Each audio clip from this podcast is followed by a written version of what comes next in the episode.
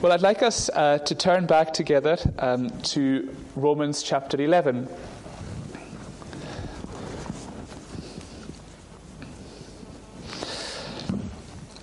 Romans 11, and I want us just to look together uh, at the very last section uh, of the chapter from verse 33 to verse 36, where we read, Oh, the depth of the riches and wisdom and knowledge of God! How unsearchable are his judgments, and how inscrutable his ways.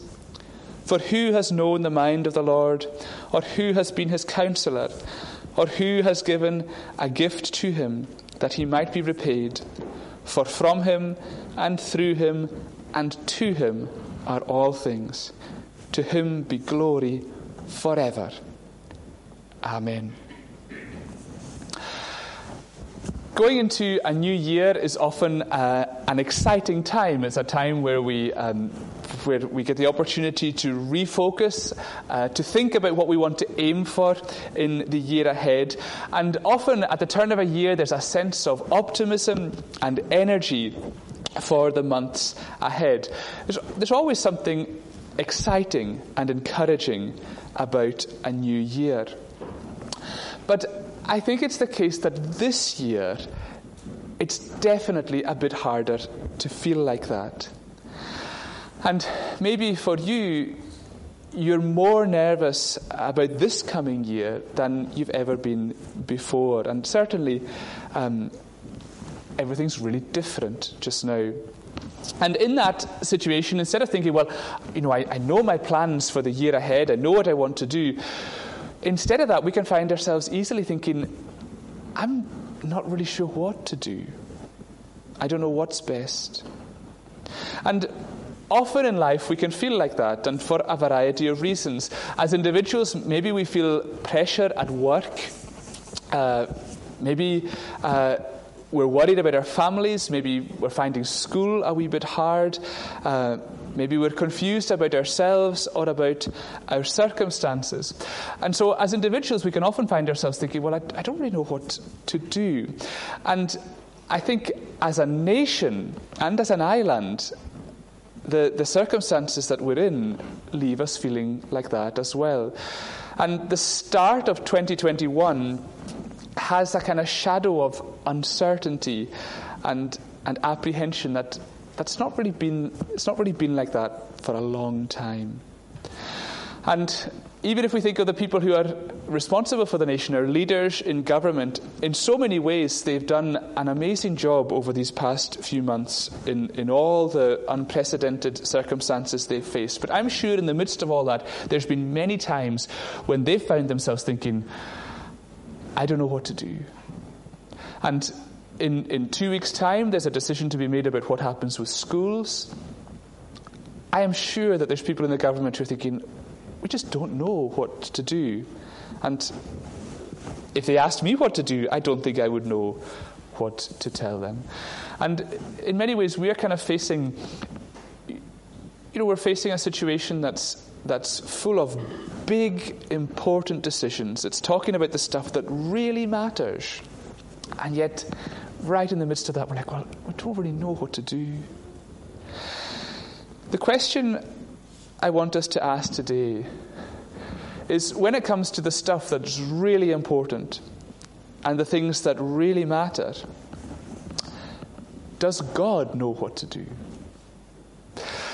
And as we consider that question, I want us to look at these verses at the end of Romans 11 because I think that they give us the answer.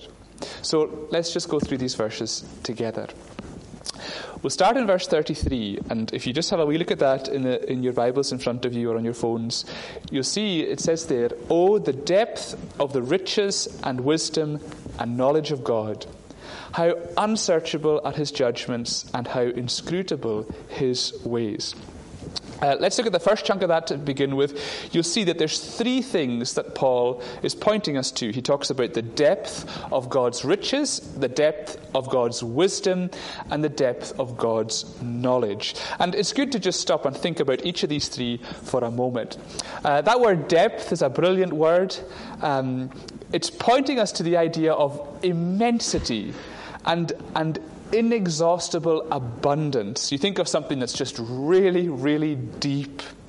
And that inexhaustible abundance is being applied by Paul to God's riches, to his wisdom, and to his knowledge. So, what are God's riches?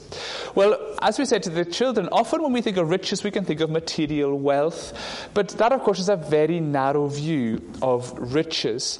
And um, the film Richie Rich uh, conveys that, I think, very clearly and effectively. Um, riches is much more than just money or possessions. It refers rather to things that are valuable. And if you think about the stuff that you really value, um, I doubt very much that your bank balance is, is top of that list. Uh, there's other things that are much, much more important than that. The question we have to ask is what does God value? Well, it's interesting because way back at the beginning of Romans, um, Paul uses the word riches in another verse. And in that verse, he talks about the riches of God's kindness and forbearance and patience. And that's reminding us that the things that God considers to be valuable are things like kindness, forbearance, patience. In other words, His grace and His love. These are the things that to God are really valuable. And of course, one of the great tragedies of humanity is that today we we still constantly pour our energy into gaining riches that are actually very shallow. So, the clothes we wear, the car we drive, the postcode that you have, the salary you take home, do any of these things really have any depth to them? When you lie on your bed at the very end of your life, will you think to yourself, oh, I wish I'd earned more? Or will you think to yourself, I wish I'd loved more. Very often, the culture around us is pushing and chasing for shallow riches. In the gospel, God is offering us true riches joy, peace, hope, security, and love. And verse 33 is reminding us that in God, these riches are incredibly deep. So that means if you ask the question, will God's patience, kindness, and love for you ever run dry? Never. Not a chance. What about the depth of God's wisdom? Often our wisdom reaches its limit, so we face situations that seem impossible to overcome. Uh, sometimes you look at the brokenness of people's lives in our own nation and even in our own community, and you find yourself thinking, what can we do? And in the awful situations that life can often bring, we all desperately need wisdom, don't we? So, just now, we need wisdom about the coronavirus. We need wisdom about Brexit.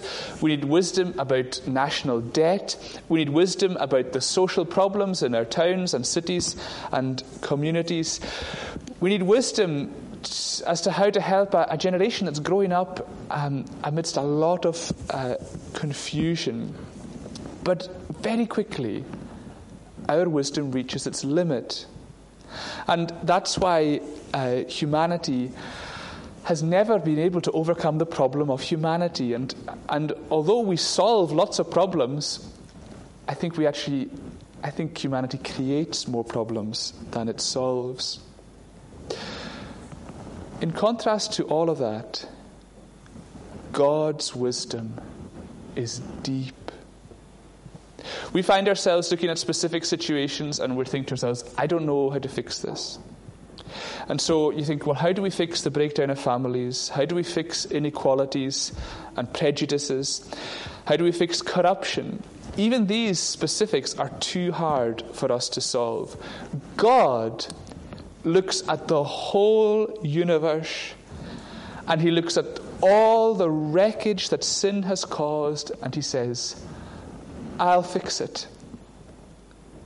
And in his inexhaustible wisdom, he has implemented a plan of salvation whereby all the requirements of a perfect holy God and all the needs of a helpless, broken humanity are perfectly met, and it all centers on Jesus Christ. And all the great doctrines of Christianity fit together as a perfect plan of salvation, which comes from the deep wisdom of God. And that's amazing because it means that no matter how much of a mess your life is in, God will never, ever say to you, I don't know what to do. And we need to write that truth on our hearts. If your life is a mess, even if no one else knows, even if just inwardly you're in turmoil and you feel like everything's mucked up, God's wisdom is deep enough to fix you and heal you and restore you. It's a brilliant reminder that no one is ever too far gone for God.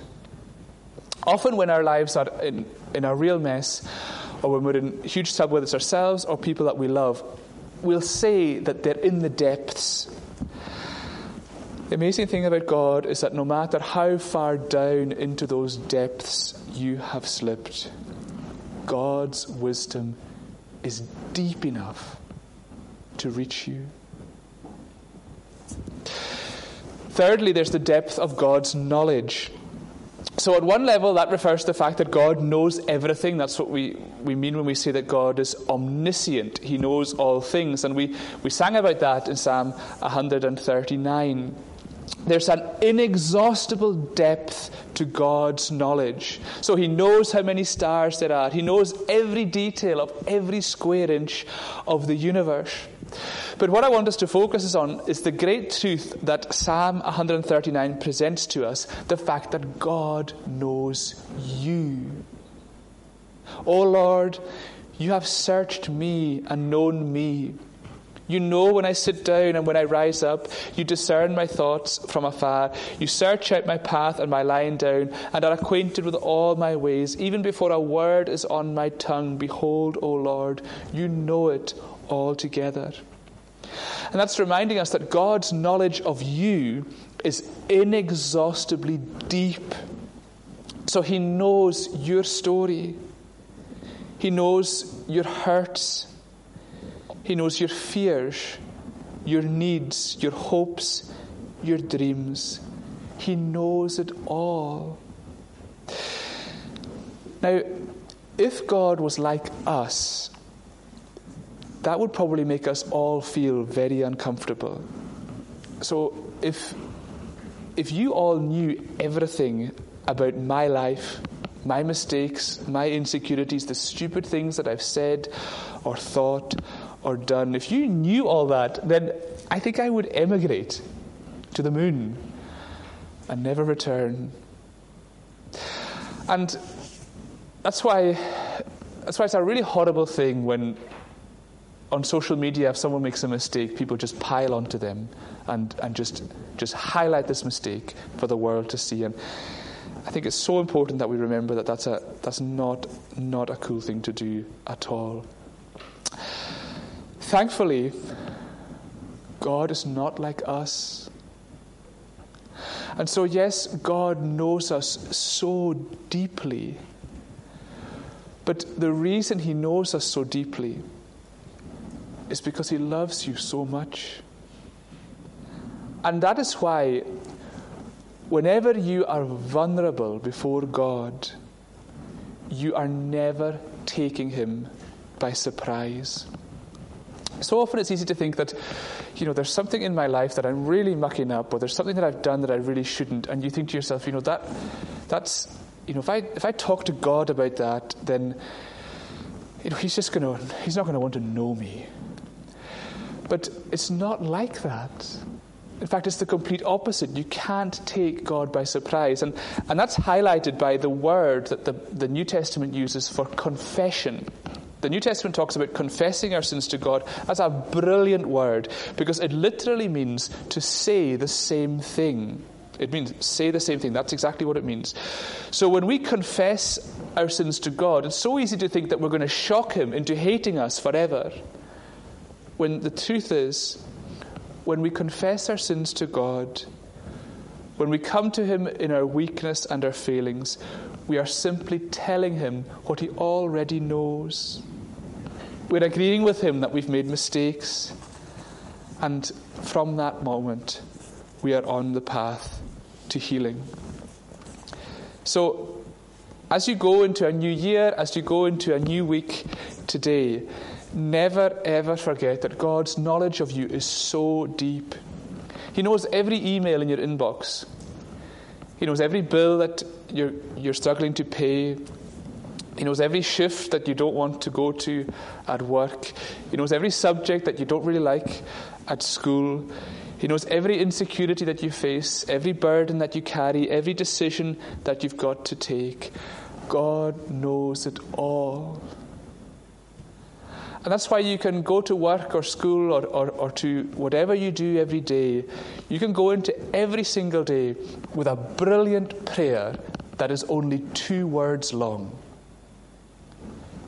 You know. And as you pray that prayer to God and go into a new day saying, Lord, you know. You're just acknowledging the fact that He knows your needs and your worries and your concerns, and you're expressing your dependence upon Him. His knowledge of you is so deep. So, God's riches of kindness grace and patience are inexhaustibly deep. God's wisdom for dealing with all the problems that we face is inexhaustibly deep. And God's knowledge of you is so personal, so intimate, so loving. It is inexhaustibly deep. And then to reinforce what he's been saying, Paul then asks two great questions in verses 34 and 35. These are actually quotations from Isaiah chapter 40, 13, and Job 35, 7. Paul says, For who has known the mind of the Lord, or who has been his counselor, or who has given him a gift that he might be repaid? These questions are reminding us that, that God's wisdom and knowledge is far, far deeper than ours. And that's reminding us of how we should view God. Um, and that's a really important concept to, to think about at any point in life, but especially at the start of, of a new year to think to yourself, well, how do I view God and how do I view the world around me? That's what we mean when we talk about our world view. And it's really important that, that our world view is shaped by the Bible. And one of the brilliant things about the letter to the Romans is that it gives us a very clear biblical worldview. Now, in order to, to explain this, I'm going to show you a picture. Okay, so um, here is a picture. Uh, I hope you can see it at home, and I hope you can see it here. It's just two circles, a big one and a wee one. And this is a picture that uh, that uh, theologians have used over the years to help illustrate the biblical worldview. So it's called the creator creation distinction big circle, wee circle. The big circle is the creator, God. The wee circle is the creation. And so that means that in this wee circle is the whole of history, and in this circle is every square inch of the universe, and if, in this circle is every single human who has ever lived, along with everything else that has ever been made. So, um, if you can imagine the tiniest, tiniest, tiniest little speck in that wee circle, that's you and me. And the reason that this diagram is helpful is because if you're going to put absolutely everything into that circle, the wee one, the whole of the universe, the whole of history, the whole of humanity, it's reminding us that God is way bigger. He is way bigger than everything. And it's presenting to us just the immensity and vastness of God, and that He's in a category of His own, distinct from everything else that has ever been made.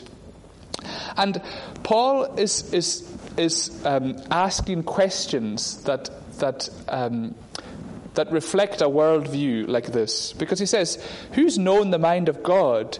or who can be his counselor? So if you imagine that you're a tiny wee dot in the wee circle and think to yourself, do you know the mind of God? No. Or are you able to be God's counselor? In other words, are you, a, a tiny wee dot, able to tell God what to do? Of course not. And Paul is emphasizing that it's, it's crazy to think that we could be God's counselor, that we could tell him what to do. Or, as the second question says, who could give him a gift that might be repaid? Can a tiny dot in there give the Creator a gift? Of course not.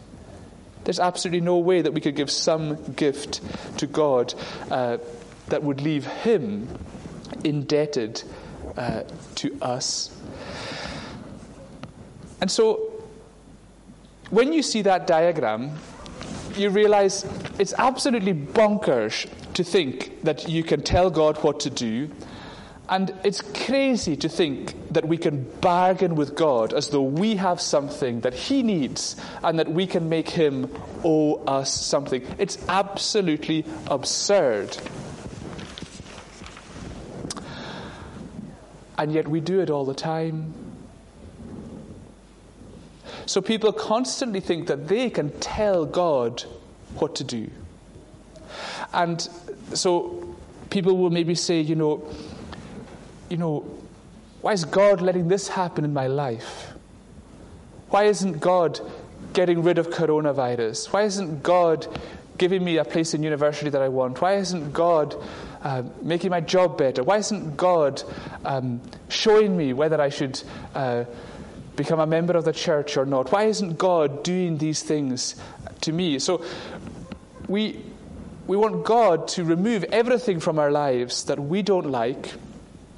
And yet, at the very same time, we actually want God to allow us all the things in our lives that He doesn't like. And so, when God instructs us in terms of our moral conduct not to be quarrelsome, not to be gossiping, not to be jealous of others, not to be selfish, um, not to be judgmental. God is saying not to do all of these things, and yet we just kind of ignore that. And, and yet we still want God to, to sort out the stuff that we don't like in our lives. In other words, we expect God to give us all his blessings, and at the same time, we want to be absolved from all responsibility. And some people also often think that we can repay God ourselves. So we sometimes think to ourselves, well, you know, if if if I'm going to be safe for eternity, if I'm going to be um, saved from hell and brought into heaven, God will give me that because I've been a decent enough person. And that will be a good enough payment for God. And because of the stuff I've done and the, stuff I've not done, God will, will repay me um, because God will reward me because I have paid Him what I need to do. Please make sure you realize that both of these mindsets are deadly. You cannot tell God what to do. He is God. So even, even the most basic common sense looking at that picture tells you that a tiny spot in there cannot tell God what to do. And a tiny spot in there cannot repay God. You cannot bargain with him. And you might think, well, that makes God sound harsh. It's not, that's not why we're saying this at all. The truth is, you simply can't. It is just impossible. And it's reminding us of a very important point. It's reminding us that God is not a barterer. Often life will come down to bartering. So if you do, if I do this, will you do that? If I give you this, will you give me that? So we'll look for the best deals in our purchases. We'll try um, and get in there at work with a good impression with our colleagues or with our superiors. We'll aim to impress our friends in the hope that it'll give us a sense of worth, and we'll maybe try and use our powers of persuasion to get people to do to do the stuff that we want them to do. And we can so easily think that we need to persuade God to save us, but we must never never forget that God is not a barterer. And that, of course, means that God is never manipulated. You can never get the better of him in that sense. But even more importantly, is that we must never think that we earn our salvation with God by some kind of deal. We cannot manipulate God or persuade Him or bargain with Him. And the amazing truth of the gospel is that you don't have to. Because the gospel is not about bartering, it is far, far better than that. It is, it is literally impossible for us to pay God for our salvation, and that is precisely why God does not ask us to pay. Instead, He offers salvation as a free gift. And that's the gospel message. That God offers us perfect salvation as a free gift. It's not by works, it's not by our payment, it's not by our persuasion. It's all because of the free and abundant grace of God. And although we, as part of the creation, can never know the full mind of God, the Creator, what we do know is what He's revealed to us. And what He's revealed to us is that He absolutely wants to save people like you. And there's a key truth that arises from all of this that I really want you to remember. What we're being reminded here is that you don't need to haggle for God's affection. So often, as Christians, we can think that we need to kind of impress God or repay God in some way for Him to love us.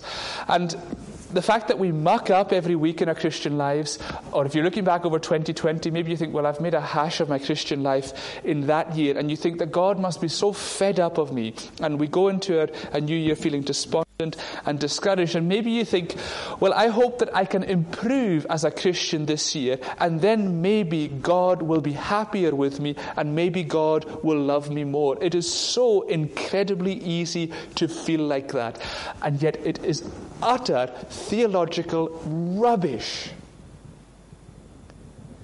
It is totally untrue. Because the truth is, God's love for you is already inexhaustibly deep. It's like an ocean. So if you imagine going up to God and standing by this deep ocean of His love. You don't say, Lord God, please can I buy a bit of this ocean and take it with me? You don't take a piece of ocean away with you. What do you do? You just jump in. And that is what God's love is like. Imagine, try to imagine it's not winter on the west side of Lewis. And imagine it's a beautiful summer's day. And imagine the shore uh, down at the Machair there is just glistening in the sunshine and it's still, and the, the tiniest of waves are just lapping onto the shore, and the sun is warm, and the sea is refreshing. That is God's love for you. And you don't stand and think, oh, well, I'll take a tiny bucket of this home with me. You just, just walk in and fall in and throw yourself into His love and let it wash all over you. That's why when you pray to God, when you read your Bible, when you come to worship at church, or whether you're watching at home, you're not coming to God. You're not coming to God's love as though it's like a dripping tap that you have to kind of just get a couple of drops of His love, maybe if you're good enough. It is not like that at all. You're just jumping into the ocean and you're letting His love wash over you. God's love for you is already there, and it's inexhaustibly deep. And He wants you to just enjoy it forever. Last of all, Paul says in verse 36 For from him and through him and to him are all things. To him be glory forever. Amen. I just want to say one thing very briefly about this verse. Often, when we read the Bible, we are drawn to the big words. There's lots of very cool big words in the Bible, and if you read the rest of Romans up to this point, there's loads of wonderful big words like justification, sanctification, redemption, adoption. The big words are brilliant, but never forget that the little words in the Bible are also brilliant. And there's three amazing little words in verse 36. Uh, they're the words from, through, and to. And these words are an amazing reminder that from start to finish, our salvation is God's work. It's initiated from Him. It's His plan, His initiative, His provision. It's accomplished through Him. He paid the price. He took our sins. He paid the debt. He made the sacrifice. He finished the work. And it's all leading to Him. The great goal of the gospel message is the perfect fullness of worship and fellowship and family and unity and love in the presence of God forever. God does it all. He initiates it, He achieves it, and He will consummate it on the last day. Our salvation and the whole of history is from Him, through Him, and to Him. And what's the result of that? What does God get? He gets the glory and rightly so, which is why Paul concludes that verse by saying, To him be glory forever. Amen. The fact that God has done it all means that he gets the glory. That's why there's no place for our own arrogance or pride or anything in the Christian gospel. It's all the amazing work of God, so he gets the glory. But if God gets the glory, what do we get? Well, often in life, when someone else gets glory, we feel insecure, don't we? So maybe at work, someone else does something really well, and you kind of think, oh man, that makes me look rubbish. Or in school, maybe somebody else does really well on a test, and you maybe made a few silly mistakes, and you think, oh, why did I do that? And uh, maybe, you know, in every part of life, it can happen. Um, someone else, you know, uh, something great happens, someone gets married, or someone builds a nice house, or someone has a child, or something, and they get attention and they get glory, and it can make us feel insecure. And it's so, so easy to feel like that. But that doesn't happen in the gospel.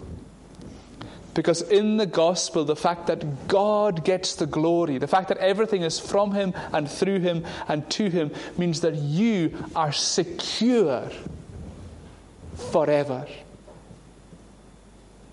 You are utterly secure and safe in Jesus because He has done it all. That's the amazing truth of becoming a Christian that you're safe and secure because of everything that He has done. God gets the glory, and for that reason, you can have eternal security. And, and a very dear friend of mine, um, uh, I've heard him share his testimony a few times, and I love hearing it because he talks all about how God has worked in his life. And at the end of his testimony, he says, And do you know the best bit? God did it. God did it all. So, when it comes to restoring you from your sin, when it comes to bringing you into God's family, when it comes to transforming you into everything you were created to be, when it comes to leading you through the highs and lows and the joys and the securities of life, when it comes to giving you eternal security that nothing can ever, ever take away, does God know what to do? Too right, He does. And that is the best thing that we can take with us into 2021. To him be glory forever. Amen. Let's pray. Dear God, our Father, we thank you that from you and through you and to you are all things. We thank you that you are the God whose riches and wisdom and knowledge are inexhaustibly deep. And we thank you that you are the God of immeasurable love and mercy. And so we just we just thank you for all that you've done in our lives. We pray that for every single one of us, we would go into 2021 with our eyes fixed on you. In Jesus' name, Amen.